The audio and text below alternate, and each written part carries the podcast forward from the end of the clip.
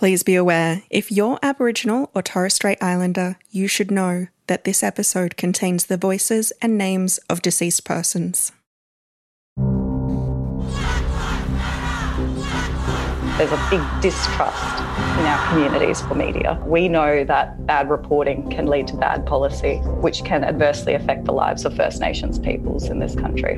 From even a, a kind of a casual layperson's glance at popular mainstream media, it reveals ignorance. You know, it reveals overt and systemic stereotyping. Uh, there's paternalistic attitudes. There's misrepresentation of history, and all of these things compound the frustration and the distress that's already apparent in a lot of our communities mainstream media would never understand because they don't put themselves into a story as we do because we live this stuff. There's so much assumption that goes on in mainstream media, and I don't think that we should fall back on these old tenets of journalism. We have to remember that the rules of journalism in this country were written by old white men. I think that's why Indigenous media and Indigenous journalists are so critically important because the storyteller is always the most powerful person in the room.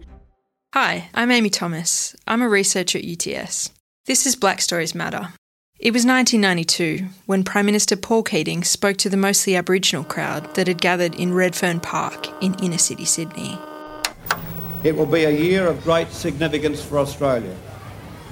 It comes at a time when we've committed ourselves to succeeding in the test which so far we've always failed because in truth we cannot confidently say that we've succeeded if we've not managed to extend opportunity and care, dignity and hope to the Indigenous people of Australia, the Aboriginal and Torres Strait Islander people.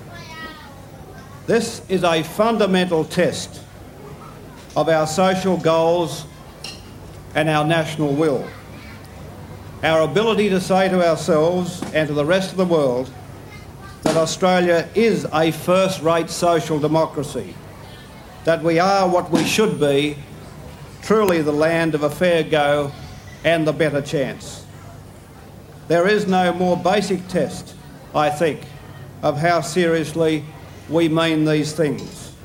It's in test of our self knowledge, of how well we know the land we live in, how well we know our history how well we recognise the fact that, complex as our contemporary identity is, it cannot be separated from Aboriginal Australia. This was the first time a Prime Minister had spoken about the dispossession, violence, and prejudice carried out against First Nations people in Australia. It was a landmark moment in our history, and it put reconciliation firmly on the political agenda. And yet, 28 years after Keating gave his speech, we still haven't passed the test he set for this nation.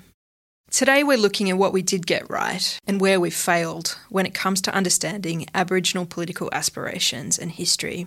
Heidi Norman, Andrew Jakubowicz, and myself were the editors of the book Does the Media Fail Aboriginal Political Aspirations? 45 Years of News Media Reporting of Key Political Moments.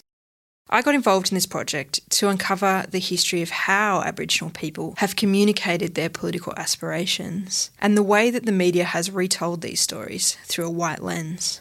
The way the media tells and retells stories impacts how we understand or misunderstand Aboriginal worlds, and this has real consequences. In this episode of Black Stories Matter, our knowledgeable guests will draw on their extensive expertise in media and government to reflect on failure and hope in Aboriginal political history and what we need to do next. The first Australians still can't have those basic living conditions and human rights that people have in education, employment, housing, health addressed. And I'm angry about it. I think Australians should be angry about it. That was Robert Tickner. He was the Minister for Aboriginal and Torres Strait Islander Affairs at the time of Keating's speech. We'll also hear from Jason Ardler, the former head of New South Wales Aboriginal Affairs. He spent the last 20 years advocating for the kind of changes that Keating promised policies and practices continue to assault the dignity of Aboriginal people. And this has created trauma, and that that trauma is collective, it's intergenerational, and it's largely unresolved. And Aranda Luritja woman Catherine Liddle, the CEO of First Nations Media Australia, an experienced journalist in her own right. When you're covering Indigenous affairs, people really have trouble resonating with it. They don't understand it, they just switch off. Today, we're looking at the bigger picture of where we've failed and what the media and government can do in the future. As Catherine reminds us a little later in the program, this is a marathon, not a sprint. To open the discussion, here's my colleague, Emeritus Professor Andrew Jakubowicz. Hi, everyone. My name's Andrew Jakubowicz. Welcome, and I acknowledge we're on Gadigal and Bidjigal lands of the Eora Nation I pay my respects to their elders, past, present, and emerging, who are with us today or watching from this country and around our wide brown land. The project in relationship to Indigenous political aspirations was imagined by Jason Ardler and his team at Aboriginal Affairs, New South Wales. And it was through their commitment and the perseverance of my colleagues on the project, Heidi Norman and Amy Thomas, in the book, Does the Media Fail Aboriginal Political Aspirations? which was published by AIATSIS and Aboriginal Studies Press and is also available as a PDF from uh, Aboriginal Affairs New South Wales online. I was involved in designing the research and helping write some of the analyses. And also, I had the great honour and interest to carry out the research into the 1992 Redfern speech. And we're going to be focusing a bit on that today. So, what I'd like to do now is to introduce speakers to you. We're joined by Robert Tickner, Aboriginal and Torres Strait Islander minister at the time of the Redfern speech and through the momentous years around Mabo. Catherine Liddle, who's the CEO of First Nations Media Australia, and Jason Ardler, the former head of Aboriginal Affairs New South Wales. I'd like to start with Jason. What was your inspiration for this piece? What, what was it all about? Thanks, Andrew. And can I say from the outset that it's really great to be here and, and be part of this conversation. As you've as you've said, I, I, guess I've been part of the journey of this research and this publication really from its inception. And um, and while I'm no longer the head of Aboriginal Affairs, it is really pleasing from for me to see that the conversation is still happening around this, which was entirely the point, really. I, I guess I've had a, a long standing interest in changing the dominant narratives in Aboriginal affairs. You know, anyone who's looked at my bio will know that I've worked in the space now for about 20 years in New South Wales at least. It's not something that I planned on by any stretch. It was it was really a result of a, a, series of put up or shut up moments for me that, you know, where I had the choice to either continue to criticize others for what they were doing or not doing or to jump in and try to make some of the changes that I personally felt were necessary. And and there's one pivotal moment happened quite early on that I talk about a lot, and that's sitting in a meeting with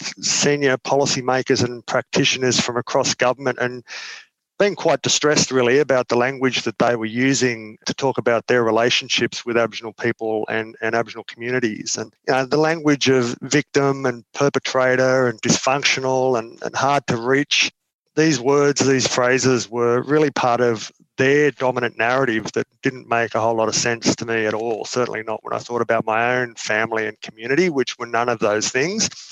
And not when I thought about the work that I was doing at the time in public land management, where we were engaging with Aboriginal communities in, in partnership approaches as co-managers and as traditional owners and as knowledge holders. So this this deficit discourse, this deficit language really struck me as kind of peculiar and problematic. And I guess at the time, it struck me that that focus on deficits, this idea that we have to fix people up rather than working with their inherent strengths and supporting their aspiration, was really the fundamental failure of Aboriginal affairs policy in this country. And it was doing nothing really to acknowledge or to change the systems or the policies and practices that had done most of the damage in the first place. So that was really the point at which I guess I decided that I was going to make a career out of Aboriginal affairs policy and that my purpose was going to be to push policy outcomes beyond just addressing dysfunction and disadvantage and to build them around the aspirations of Aboriginal people for their futures. I think it's fair to say that we've made some progress in that regard, but some progress in some areas, I would say. It's, it's still quite a fragile thing and it's by no means embedded as business as usual. I think because it's an approach that sits uncomfortably with prevailing attitudes, structures, practices, and assumptions, really, about Aboriginal people and, and their aspirations. So I became the head of Aboriginal Affairs at the time that there was a change of government here in New South Wales. So the Farrell government had come to power and they'd come in with a, a commitment to engage with Aboriginal communities in a genuine way in developing a new Aboriginal Affairs plan for the state. And on the back of that, we undertook extensive consultation with communities across the state, spoke to literally thousands of Aboriginal people and organisations to hear what they said was important to them. And, and what came out of that really were three key reform areas that were identified by Aboriginal people as most likely to drive tangible improvements in the well-being of their communities. The first of those was transformation of the relationship between community and government. There was a, a, call for a move from this sort of transactional relationship to one that was built on partnership. A relationship where communities would have a greater say in the decisions about their own affairs uh, and that that would occur through negotiation and agreement making. That there would be greater investment in community leadership and community capacity to be independent of government and that there would be greater local accountability for the money spent and the outcomes that were being achieved. The second reform area that people called for was really about economic prosperity, so real economic opportunity in the real New South Wales economy. And the third was about shifting the focus away from delivering services to keeping people out of the service system in the first place. It was really a call for a healing centred approach. It was about valuing culture, that was about honesty in terms of our history, and that saw in more investment in aspirations than in problems these things taken together, I mean, they were a pretty radical shift, really, um, or a pretty radical departure from previous Aboriginal Affairs plans that had focused almost exclusively on service delivery. But I think we were fortunate at the time because we had this new government that had come to power on a platform of local community control, small government, accountable government and economic prosperity. So we had this really nice alignment between what the government was saying was important to them and what the community was saying was absent really in the Aboriginal Affairs agenda. So they became our platforms for reform. And, and I think what we realised pretty early on in approaching these reforms was that while we had a lot of data and, uh, and Aboriginal people, you know, we've been measured to within an inch of our lives by governments and others. You know, there are literally thousands of pages of data measuring the gaps between us and everybody else. What we didn't have was a lot of evidence to inform how to go about delivering on these reforms and the aspirations of Aboriginal people. So it was at that point that we decided that we were going to develop our own research agenda. This research agenda was going to be about us building the evidence that we needed to deliver the reforms that were being called for in New South Wales. And as we pulled that research agenda together, what we also saw, apart from those three kind of key reform areas, it was there were a couple of cross-cutting practices that were going to be fairly critical to our success or otherwise in delivering those aspirations.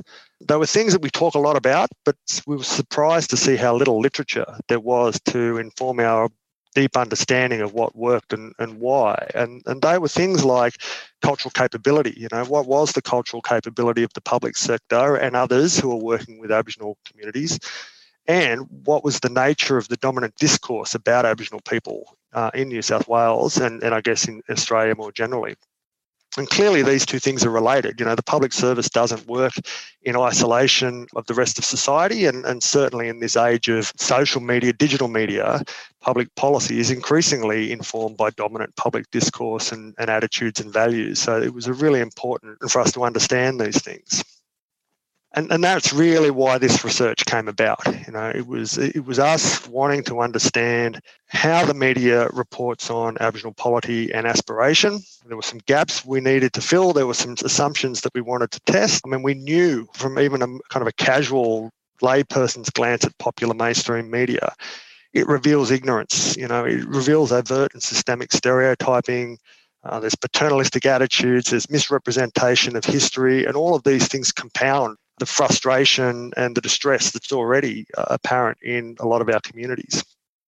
We knew already that ours weren't the dominant voices in our own affairs, that there was this tendency to report our circumstances being our own fault, you know, our, our want to hang on to Stone Age cultures or to nurture languages of no economic value, you know, this reporting of lifestyle choices and all of that stuff. So this was all quite evident to us uh, and of course, we saw that the routine and regular reporting on the trivial debates, really, the ultimately trivial debates around whether we should change flags, change dates, change anthems. And I got to a point at one stage where I was, I had uh, likened the annual Australia Day debate to uh, Test match cricket that had you know ended in a draw. You know, it came around every summer, made headlines for a few weeks. You know, both sides scored some points, but ultimately there was no result, and most people left the debate, you know, quite dissatisfied with the outcome.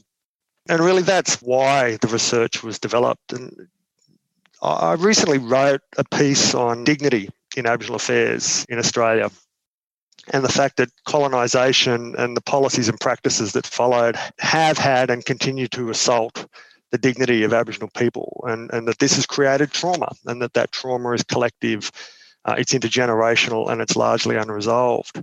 And, and significantly, that this trauma is compounded whenever dominant voices deny these injustices or that they were intended to cause harm or that their impacts continue to be felt today. And you know, I've worked a lot with stolen generations and, and I know the impact on them every time a journalist or a politician denies that they exist or imply that somehow their removal was for their own good. You know, this stuff is offensive and it's harmful.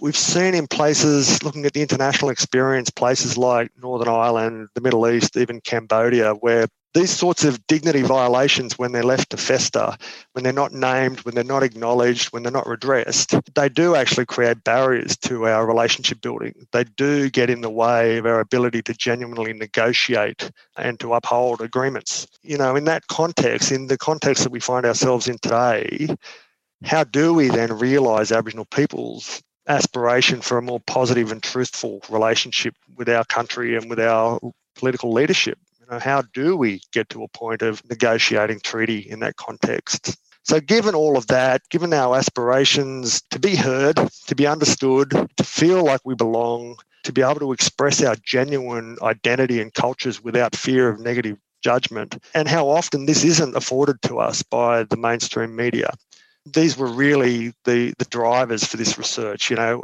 how do we understand this? How do we understand what's behind this? Jason, thank you very, very much for that. That's um, a very uh, moving and, and serious setting out of where we are in all of this. Maybe, Robert, if I can bring you in now. Robert Tickner was the, the Minister for Aboriginal and Torres Strait Island Affairs during that period from about 1990 to 1996, the second half of the Labor Hawke Keating um, government period, you had a significant role, really significant role in building relations between Torres Strait Island people and the federal government. When the Redfern speech was given in 1992, what was your sense of the way in which the media dealt with, and what were, what were your positive and negative responses? Uh, thanks, Andrew. I guess I should say at the outset that what I bring to the table today is not a, I guess, an academic perspective, but a very um, battle scarred perspective of someone who was very much deeply engaged with the media in all its facets during the six years that I was a minister. And, you know, my task was to do the best I could for Aboriginal and Torres Strait Islander people. And that meant I really had to try and work with the media as best I could in response to your question, I've got to say that the Redfern speech and its coverage overall was extraordinarily positive. And the fact that Paul Keating made the speech that he did really brought home to the nation in a way that no one else could the true history of our country in very significant respects. It helped us to come to terms honestly with our own history as a nation. Importantly, as well, the Paul Keating, in some ways, set a high bar or lifted the bar on himself and the government as a whole by really linking the success of the reconciliation process to just outcome in relation to Mabo. And that was enormously helpful for people like me in the government who, from day one, you know, were obviously determined that we try and bring about a really important just result in this once in two century opportunity we had to right this enormous wrong. How do you think the media have gone from that point to where we are now?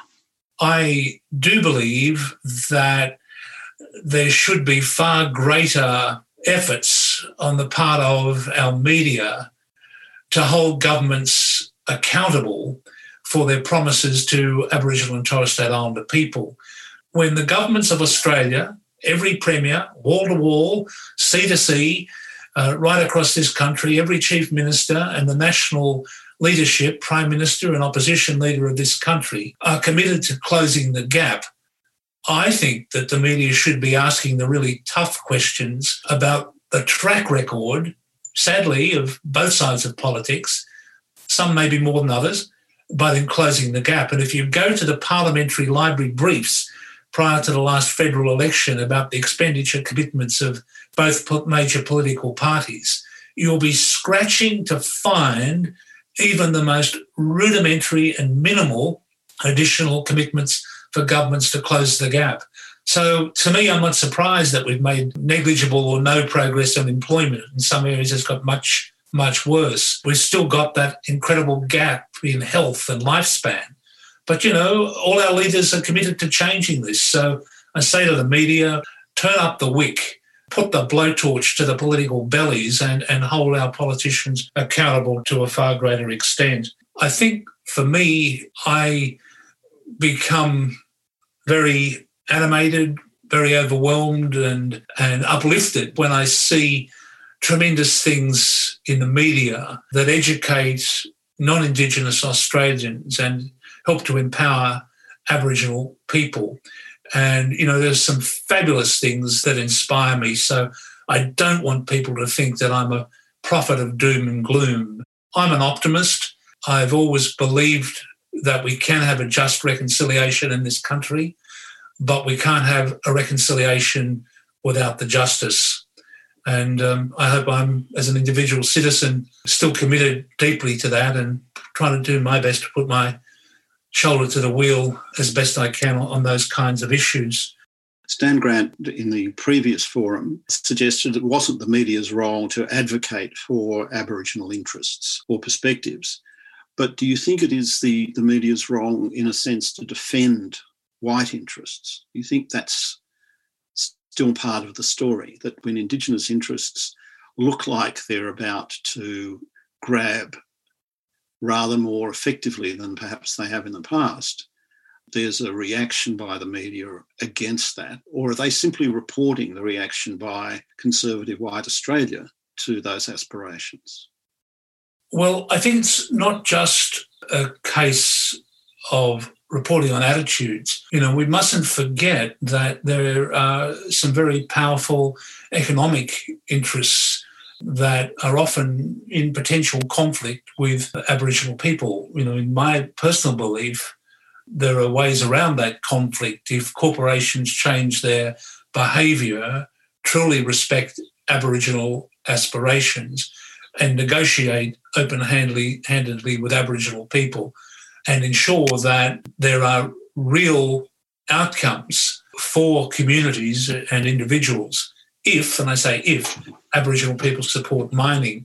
But you know, when I first became the Minister for Aboriginal and Torres Strait Islander Affairs, there was hardly a mining company in Australia in the early 90s that wasn't riding roughshod over Aboriginal people in, in many areas.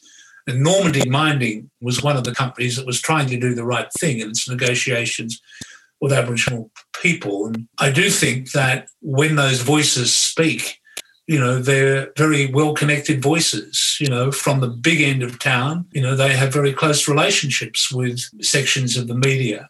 And yes, I think their voices are often disproportionately heard and sometimes are like a bit of a battering ram to attack Aboriginal aspirations. Just as you were speaking, I was just tempted to remember Rio Tinto's extraordinary behaviour in Western Australia over the last few months um, and wondering whether a change in viewpoint has in fact permeated the minds of corporate Australia, or do they still take every opportunity they can to get away with whatever they can? Look, I think it has changed. I think it's changed a lot. I don't think it's changed to the extent that I would like. And, you know, Rio Tinto is an interesting um, case study because they did go through a massive shift in their attitude when the Native Title Act came in and before that period you know, they started to treat Aboriginal people in Australia much better than they had ever done before. And indeed, if you compare the treatment of Rio Tinto and Indigenous people in other parts of the world, often it's been much better than they've treated, not always, but very often much better than Aboriginal people have been treated in Australia. But the last month or so has been a period of real setback. Um, and, um, you know, I can see that, you know, in the papers in the media recently, there's potential more um, conflict looming on that horizon. Aboriginal heritage protection is something I know a lot about, um, having been through the Heritage Protection Declaration in relation to the Todd River, the Alice Springs Dam, and you know the very challenging issue of Hindmarsh Island, where I was ultimately vindicated. But uh, while I was the minister at the very end of my time, I commissioned Elizabeth Evatt, our esteemed international jurist, to do a review of the heritage legislation, and her report um, sat on a shelf after you know, the government I was in lost office, and um, it's worthy of examination because the heritage legislation in Australia protecting Aboriginal interests is, in some cases, from a horse and buggy era. It is so inadequate, and um, uh, we need to do much better than than we do with it. I think if I can say that as a non-Indigenous Australian, I always said that being Minister for Aboriginal Affairs was the best job in Parliament House, aside from being Prime Minister. And, uh, and that said, I mean it. And, and, but that sentiment is also something that I want to transpose to Aboriginal sites. If you, as a non Indigenous Australian, look to Aboriginal rock art, you know, you're looking at this great gift, this wonderful legacy to all the people of Australia. And Aboriginal Australians must be so proud that they are the, the custodians, that, that those who have given us this gift. But we really have to do a better job of protecting Aboriginal heritage. We would never permit non Indigenous heritage interests to be dealt in the same way as Aboriginal heritage still is dealt with to this day. Just to make making a sort of comment, when I was researching the Redfern speech, Keating basically didn't want to talk about it, which we, we understand. Uh, but Don Watson, who who actually wrote the words, intriguingly said to me that it was really the Aboriginal worldview that he channeled into Keating's mouth, which Keating then read without change.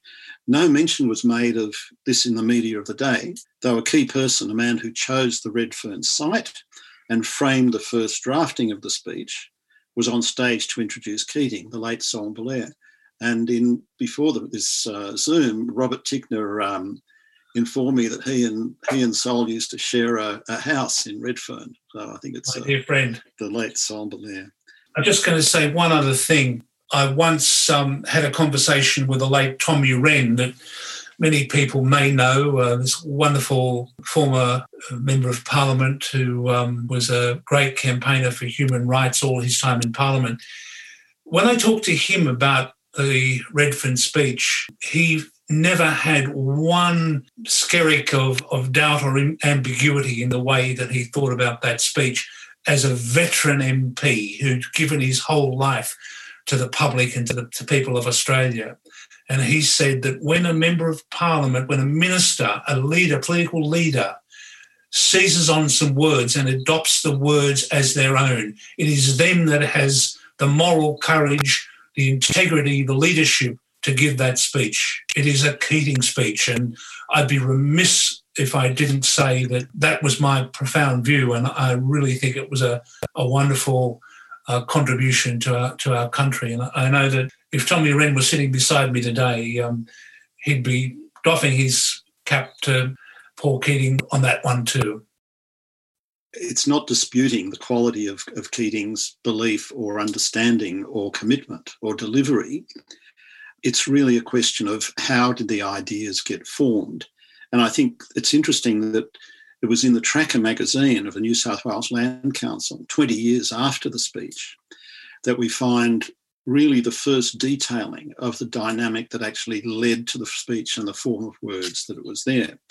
And Johnson, Brian Johnson, the, the late Brian Johnson, who was a journalist on that Tracker magazine, uh, completed his article about Sol and this story by saying the final words and sentiments may have been a mixture of Keating and Watson, but Sol was clearly responsible for the soul. Catherine, is this why Aboriginal media are so important? That they understand the soul of the issues, whereas the white media do not? Is that what drew you to local Indigenous media? That speech and that moment in time it was such a tipping point wasn't it? I, I, I remember living through it and uh, and i was i wasn't very old. Um, um, i was probably in my last couple of years of high school and you know i was away at boarding school and all my friends parents were losing houses because there was a recession on. Simultaneous to that there was the mabo conversations and people really really did not get what was going on. And you know any any room that i walked into and bearing in mind there were not a lot of aboriginal people in boarding schools back in those days i would be set upon by parents who were well meaning they're you know i'm in their home i'm sleeping over i'm being fed by them i'm being looked after by them. And they'd want to ask these questions. Why do you want our houses? Why are you trying to take our houses away? And trying to frame that as a 18 year old 17 year old 19 year old really really hard to do. Um, because you know i'd say to them well we don't want your houses. We don't want your houses. We want you to acknowledge that we want our own houses, but we also want you to acknowledge that all your land and all your wealth has happened because you're based on, on our country and you, the opportunities you've had have come at our expense and the um, the problems that we're having. You know, you as a as a descendant of colonisation may not have been directly responsible for, but you're a part of a bigger story and I think part of that problem was that people could not see that story. So, yes, soul is part of it uh, because to understand what's happened in that space, and of course, the reason you move into Indigenous media is that people can't see that bigger picture. Uh, you can't see it because you didn't live it. If you if you weren't born into the Stolen Generations camp, you might not have ever known that it existed. Again, for someone like myself, I grew up with stories of the bungalow. So, you know, Alice Springs my grandfather was taken away um, as a young man, and all his life he talked about his time in the bungalow. And my my grandfather was a remarkable man, absolutely remarkable man. Never complained about anything, not even dying of cancer. The only thing he ever took for that pain was Panadol. Never whinged. But uh, his last sort of most formative words to me uh, when they removed his stomach and his throat, and he knew that pretty much it was all over. You know, he, he's looking out from this bed and he says to me, "Oh." You know, Catherine, that bastard had blue eyes. And I said, What bastard, Grandpa? He said, That bloody bastard that took me away from my mother. And I said, Oh, he had blue eyes. He said, Yep, I see those blue eyes every time I close my eyes. I see those blue eyes every time I think of my mother. And I think to myself, and, and the pain on his face, it was palpable. Why did they do that to me? I was a little boy. I was clinging to my mother. I was crying. Why did they do that? And he goes quiet for a little while, and I thought he'd forgotten about it. And he wakes up again, and uh, he says, "I cried every night, you know, Cat. Every single night I was in the bungalow, I cried for my mummy." And I, to this day, I do not understand why you would do that to a child. Why would you do that? So you see me putting soul into that. I'm putting emotion into that. And that's the problem we have as storytellers is if you do not have that soul, if you do not have that story, if you do not have that empathy, if you do not have that viewpoint, you actually can't feel it and again, I think that's why Indigenous media and Indigenous journalists are so critically, critically important because at any point in time, the most powerful person in the room, right now, it's me. I'm sitting here crafting this story. I have the ability to change your mind. I have the ability to make you cry. I have the ability to make you happy. I have the ability to motivate you the storyteller is always the most powerful person in the room. And that is what Soul gave to Keating in that speech. That is what the writers gave to Keating, and that's what Keating brought to that space. He brought the power of perspective, the soul of the humanity, the resonance that really framed an incredible point in time. So, talk to us a bit about your own involvement in Indigenous media. Like, where where is it going today? What's happening? How is it dealing with the sorts of issues that are on the table, the sort of thing, for instance, that Robert talked about and, mm. and Jason mentioned. Yep. So, look, I think at this point in time, there are there are a couple of really, really critical things happening.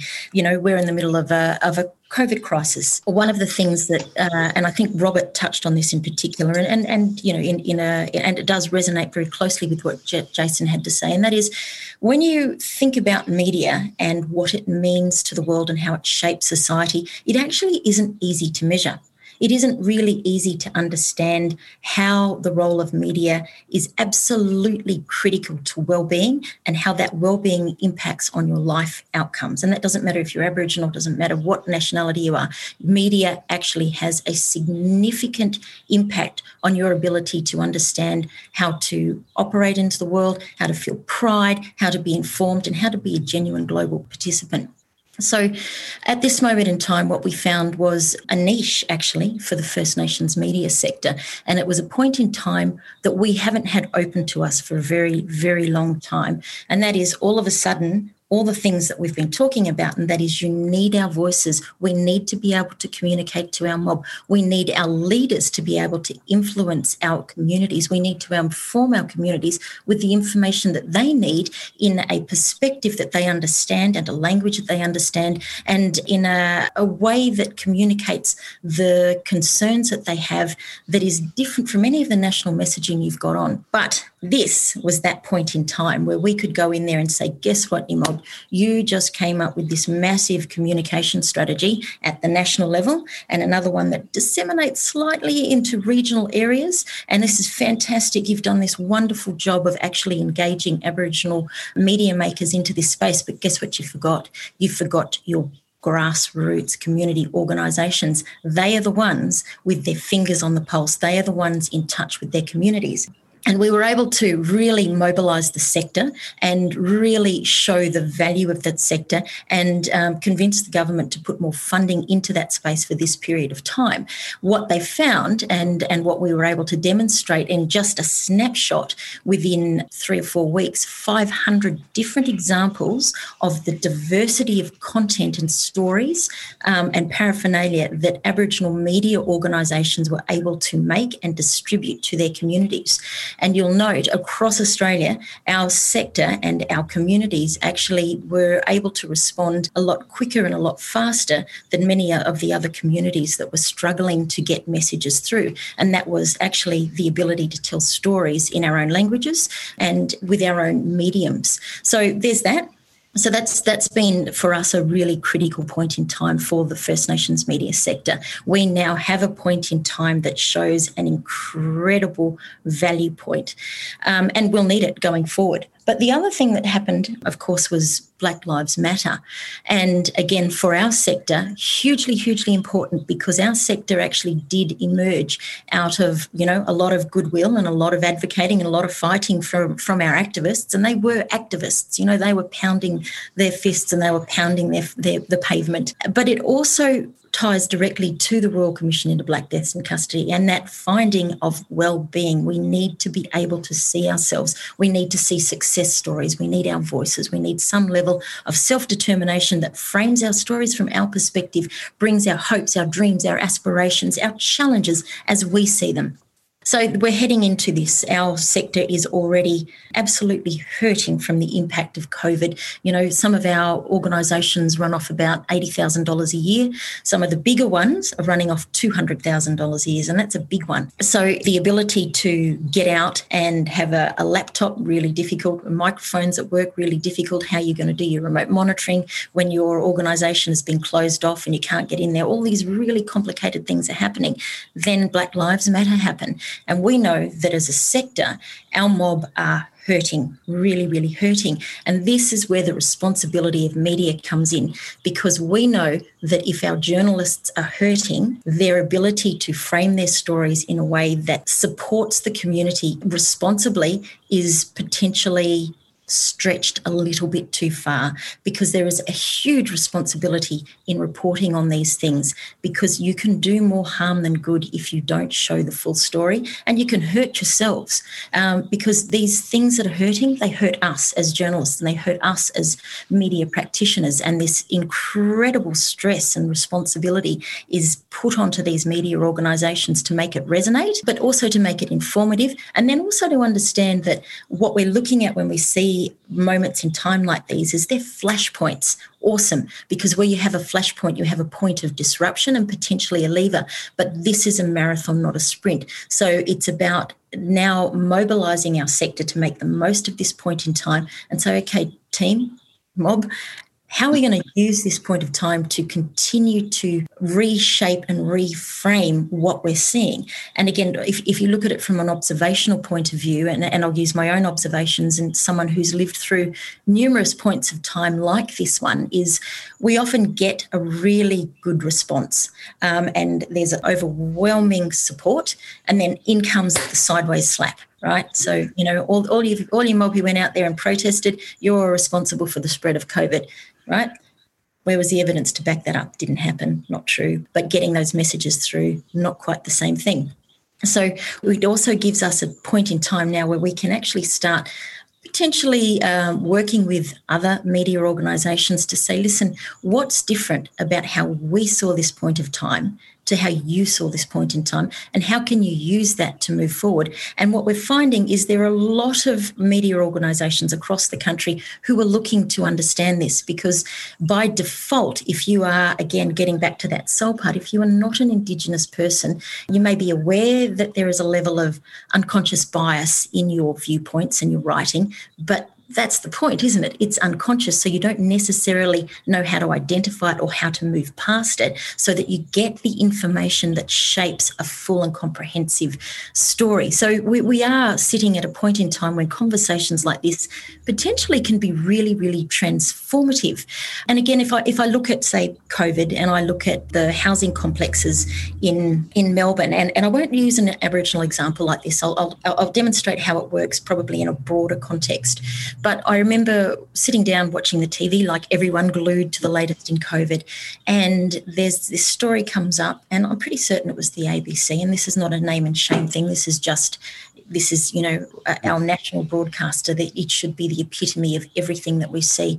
And they're giving viewpoints of people who are within inside those within those towers. And the images of people locked up, uh, can't get to my mum. But the the sentiment or the feeling coming to me as a viewer is one of you be just whinging. Um, you're dealing with something really crazy here, and you need to suck it up and take one for the team, right? That's that's what's coming through to me as a viewer. That's how I'm interpreting it. And it occurred to me as I'm looking at it that is very similar to what we experience as Aboriginal people when they tell our stories. They've got us uh, usually at times when we're under stress, like anybody under stress, our frontal lobes are, you know, they're firing in all different directions. We're never as coherent. We're never as good as uh, at connecting the dots because we're stressed. And then you've framed it in a way that puts us in a deficit.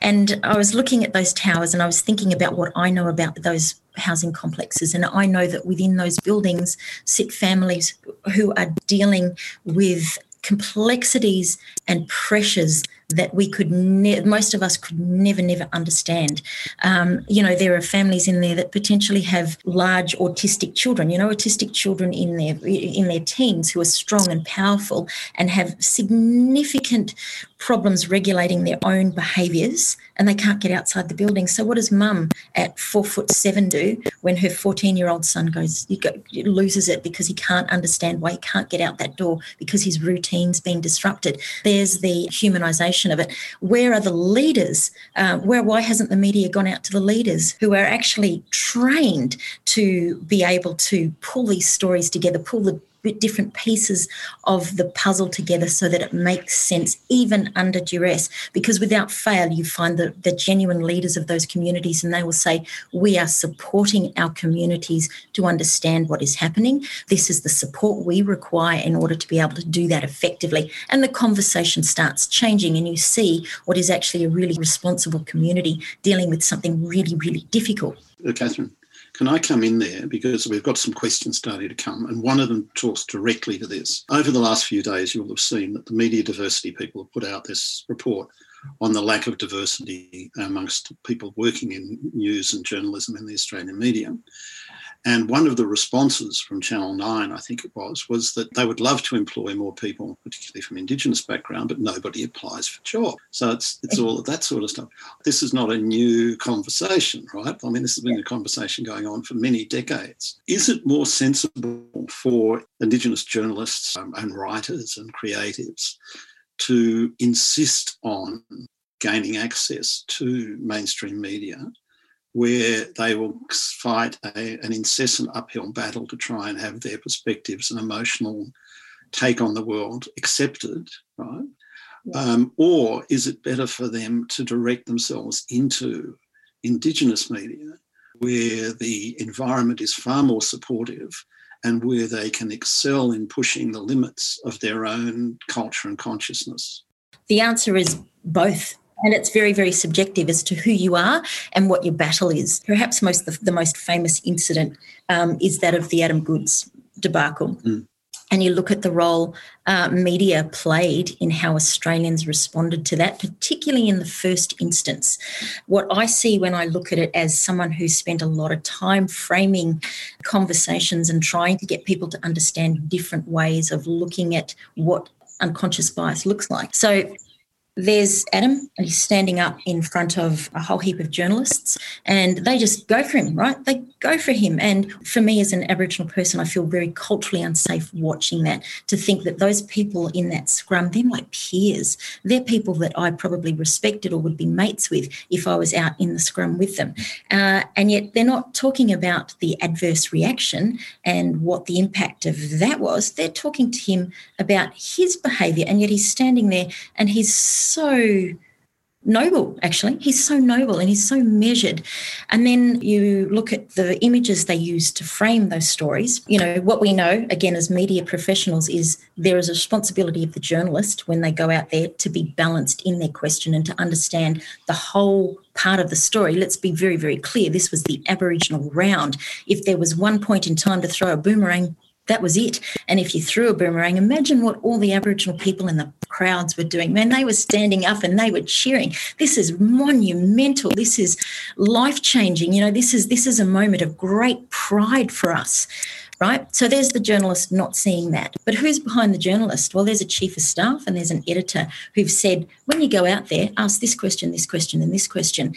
Right. If you're looking at the uh, actual coverage of the game itself, there are I don't know how many cameras. Probably there's there's a significant number of cameras operating, and there's a studio director and there's a producer behind them, and they're all picking what pictures to pick up on and what pictures and faces to frame. Right. So whoever's doing that is responsible for you responding to how the crowd is reacting. So if the crowd is reacting like this, there's actually a camera operator and a producer and a director behind those scenes. So there are multiple, multiple layers that need to be addressed. What we know is those layers start changing once you start getting Aboriginal people into leadership positions where they can actually disseminate that.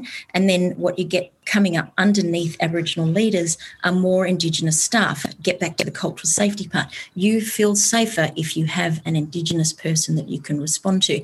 That doesn't mean um, Indigenous leaders aren't challenged because you've still, particularly in a commercial setting or a mainstream setting, you still have to meet your KPIs. You still have to get your ratings right. And these things are challenging and they have to happen. And leadership is tough. But you will find more and more people emerging. And that's what you'll see at NITV, where those new journalists are coming up and growing, that's because you've got Indigenous leaders at the right levels um, and they're able to push that and they're able to grow their cadets into journalists and those journalists into media leaders. So right. there's absolute space for that. But when you get back to community media, it's awesome because guess what? All the rules disappear and you can tell any story you want, anyone you want. And when you do that, you get diversity Great, thank you so much. We've got a, a, range of questions coming in for, for all the panelists. And I'll kick off with one for Robert, perhaps. In your book, Taking a Stand, you noted Australia is not yet ready to reach a negotiated settlement with the Indigenous people of the land until at least there is a binding commitment to address seriously the non negotiable social justice agenda. You've made that point today as well. In light of the federal government's response to the Uluru Statement, Do you still believe this to be the case? And what role does modern day media have in communicating a more progressive social justice agenda to advance the interests of Aboriginal and Torres Strait Islander people? Well, the first thing to say is that I just cannot fathom and cannot believe that a country as comparatively globally rich as Australia is can continue to strut its persona in the global world with hanging over our heads this disgraceful outcome that the first Australians still can't have those basic living conditions and human rights that people have in education, employment, housing, health. It just staggers me. It beggars belief. And I'm angry about it. I think Australians should be angry about it.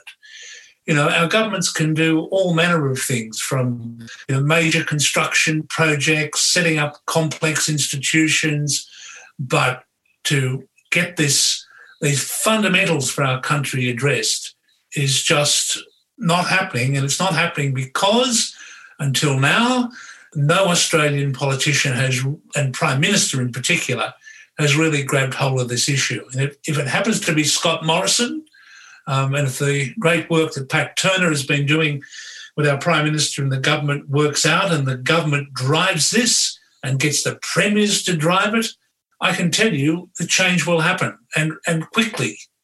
Premiers and Prime Ministers can do that. They can lead and change our country for the better. But I want to see this as a cross party commitment. So we don't have this stop start funding when we have changes of government, whoever gets in. Look, I do think that this is quite a fundamental uh, issue. And I do also believe that the media has a real role here, um, not in some partisan, blinkered participant in arguing the case for Aboriginal rights. It's simply holding our politicians to account. They've said they're going to do it. But you won't make these deep changes unless significant resources are applied. I think that um, there are lots of areas where the media can do more uh, to hold our parliamentary parliaments and our leaders to account. The Uluru Statement that was mentioned is another example. I mean, a first year student of law at any academic institution in the country would know that setting up an advisory voice to Parliament is in no possible way a third chamber of Parliament. And it's unfortunate that Malcolm Turnbull um, did not respect the considered communication that was sent to him uh, as the custodian for the Australian people before ruling it out, apparently for some internal party reason. So I guess that's my best answer to that question. The media can play a very constructive role on these issues. This, this question is going to, to Jason. In a book by uh, Sarah Maddison, The Colonial Fantasy, she argues that um, basically settler society, like Australia, cannot solve the problems of colonialism from inside itself um, that settler that it's got to be located outside in the hands of Aboriginal and Torres Strait Islander people. That is, more or less, that without Aboriginal sovereignty, the future of Aboriginal and Torres Strait Islanders in the country is doomed to a replication over and over of the sorts of dismissal that they've experienced in, in the past. That is, you, they, you can't reach an agreement with people that you don't recognise. What's your feeling about that? Um, my suspicion is that it's correct. There's plenty of good evidence coming. Certainly, I mean, there's the the, the well known, the famous Harvard study that looked at Indigenous self determination and concluded that, you know, more often than not, Indigenous people will outperform government and other decision makers on a whole range of issues that go to their economic development, their management of natural resources, their broad health and well-being. Uh, similarly, we've had work in Australia you know, when we've seen good outcomes, it tends to be where there's strong governance in Aboriginal communities, good leadership that is taken seriously by and comes together with good governance within government. And so there's good governance of that relationship. The evidence is in that Aboriginal people, you know, that, that old saying, we know what's best. Um, we have the solutions for many of the issues that we face that we're just not often given the voice. You know, I've sat around enough uh, you know, working groups, task force, steering committees, etc., within government policy think tanks, and, and it's often a case of governments wanting to start with, you know, who are the people we need to talk to, and, and what are the new programs and policies we need to develop, and too often, very often, the answers to those issues are, are already being dealt with within communities at the local level. Um, but that's not where we start. We don't go there first and we don't back in the good work that's happening there because, you know, we've got to have the evidence base for what's working. And, and often the evidence that we find in those community settings isn't the kind of, aren't the kind of widgets that governments like to be counting. So, so I suspect that's, I suspect that premise is right. Mm. Well, I'm, just reminded as you were speaking, just before Fairfax was sold to Channel 9, which was just after the Uluru statement came out, there was a big feature in the Sydney Morning Herald, I think, with a wraparound picture of the rock, the whole thing, in which the, the Fairfax organisation said, We are now committed to realising the aspirations of the Indigenous communities espoused to Uluru. And then they got sold to Channel 9 and then it disappeared.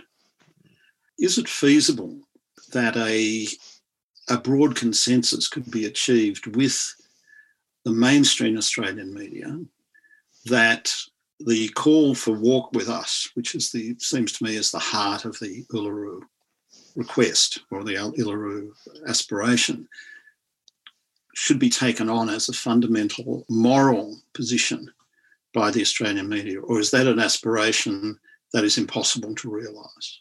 Start with you, Robert, and then come to Catherine and come back to Jason. Well, yes, it is possible. And there's a precedent for this because when I was trying to put together the structure and uh, sort of principles behind the reconciliation process back in the early 90s, not only did I negotiate with Aboriginal people, um, with the ATSIC commissioners, the Federation of Land Councils, that was critical because without that support, I wouldn't have taken the concept forward. I also went directly to the editorial writers of every major Australian newspaper. And I went to their door, arranged appointments, went to see them, told them what it was involved, sold it to them. And, you know, I still have copies of the editorials from the papers. They actually got behind it. And as a result of that, I believe, and the wider support, it actually got the coalition um, to endorse the initiative, uh, which was pretty unprecedented uh, at that time. Unfortunately, it, that support uh, fell away after Labor lost office. Um, you know, I don't speak ill of John Howard. Um, a big opportunity was lost there. But the media can get behind something like this. We can do this, inspire people, win hearts and minds. You know, that there is something bigger in all of this than, you know, those who are merely passing through this mortal coil at this time. This is for future generations as, as well as, you know, righting the wrongs of our own country here and now. Catherine, what's what's your perspective on this? Uh, I think there's some really low hanging fruit, actually. This is something that's really easy to do because they all have RAPs and they all have planning calendars and they all have rounds. And you just need to tie those three things together. Um, and that is, you know, you have a round and that's that's what it is. Um, and it's it's it's about, well, show us over the next 12 months how you're going to map out your work with us stories, what they look like across all your media platforms so that you're genuinely driving this discussion and driving the depth of, uh, of the conversation. Just see how much transmedia traction you get on that um, because that opens up your Twitter worlds and it opens up your digital worlds as well. And that's how you really get movement. And then, you know, and then you go simultaneously, you're going to be hitting your KPIs for your general delivery of stories against around, but you then tie it to your RAP, which means that you're actually getting evidence that you are genuinely getting some tangible results that potentially are changing the way Australians are able to engage and understand uh, their role in reconciliation and seeing our stories and our communities and our people as, as full human beings with this really rich history and rich future. Thank you. And Jason? Yeah, look, I mean, I agree with all of that. I, I guess I'm less qualified to talk about the media than I am about government and public hmm. policy making. So if I, I bring that lens to it, the question that arises for me always is how do you make it stick for the long term? You know, moral issues can be a motivator for change and reform and, and drive public policy, but, you know, it tends to be a game of compromise. And so it doesn't always stick. And so the question for me becomes what is the other compelling argument that buys into the bigger agenda that will transcend the compromise that parliamentarians and, and policymakers make? So, you know, the idea that if we can resolve some of these issues, it's actually good for the economy costs will go down, revenues will come up for the government. That's a good news story. You know, uh, you, the environment. You only have to look at the the way people have got on board around um, fire management in the wake of the bushfire crisis in a way we would not have seen before that crisis. The question is what will sustain that? In an environment where we're, we're fixated on what's wrong and rather than you know what's possible that's my worry. I absolutely think it's possible. I'd like to be optimistic. My question always is what will make it stick? So we're now looking towards the future. I mean you're all pointing towards the future that we have to have to engage with. One of the questions that come up and that's directed towards catherine is well, what does this mean in terms of the training of journalists, not only of Indigenous ones, but of non Indigenous journalists in universities and such like places? Uh, I think one of the things that um, I noticed in my time as an active journalist and an active editor was that the you know we know that our journalists are some of the most competitive creative talented people in the country and they have this incredible ability to look beyond what is there and yet it becomes hard when you come to Aboriginal stories because people don't really know how to look outside the box. Uh, a simple example of that would be, say, for example, uh, when you can't show images of deceased people, this really challenges people, and yet you're the most, you're some of the most creative, clever people in the country. So, in some ways, I think there, and, and again, I haven't done one of these courses and I don't know what's currently on offer, but it is about understanding how can you tell stories that don't sit in the norm? How do you challenge perspectives uh, and how do you look for the bigger story and how does it resonate? And obviously there'd have to be a few awesome case studies and you'd have to have a few awesome presenters who can talk to you about how you might unpack that a bit differently. But certainly there is a space there so that when people hit the newsrooms they're not asking those questions and what do i do if i can't show a picture? They're coming with the creativity creativity they need to be able to solve that but also uh, and i think this gets back to something that robert said where you talk talking about when you're covering Indigenous affairs, people really have trouble resonating with it. They don't understand it. They just switch off. Uh, and it means potentially you're not looking at a bigger picture. And there are often, we, we often go for, you know, I, I use that term low hanging fruit. Just because someone's speaking English articulately does not mean that they are the best person to answer the questions that you have. You need to look broader and you have to look at what potentially lays behind people because, like any people, there are often often those of us that have a bigger machine behind us.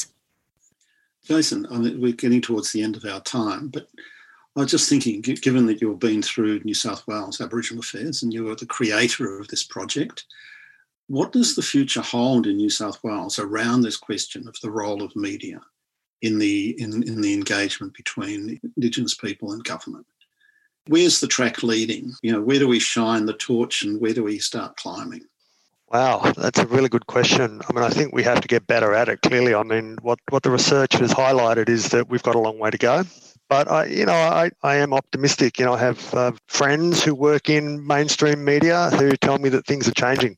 You know, slowly but surely. Um, and so, I, I, take faith in that. I think we need to get better at using uh, the media plug the things that are important. You know, my conversations with journalists, and again, you know, Catherine and others can speak better to this, but I think there is an interest in this stuff. I, I, think, but I think also I think Catherine and, and Robert are right. It's it's the way we articulate these things. It's the way we make them accessible to people in a different way. That's what we need to get better at. Thanks. Maybe that's the the pathways that um, our little team of people at UTS can help contribute to. So that would be great. I'm just wondering, is there any final comments from any of you that you'd like to to share with our audience? Look, I'll talk about how much potentially, and it's only promise it's a short story, how much um, those conversations have changed. I can remember once being in a newsroom and arguing with a chief of staff, very good man, all right? I learnt a lot from this person, respect him greatly. But the argument was why we should cover the NAIDOC March on Friday, because it was absolutely not relevant to the majority of our viewers. Now, what I know is you'd never have to have that argument today. Great. Okay, that brings us to the end of our time. Thank you all, all the panelists, and thank you all for being here.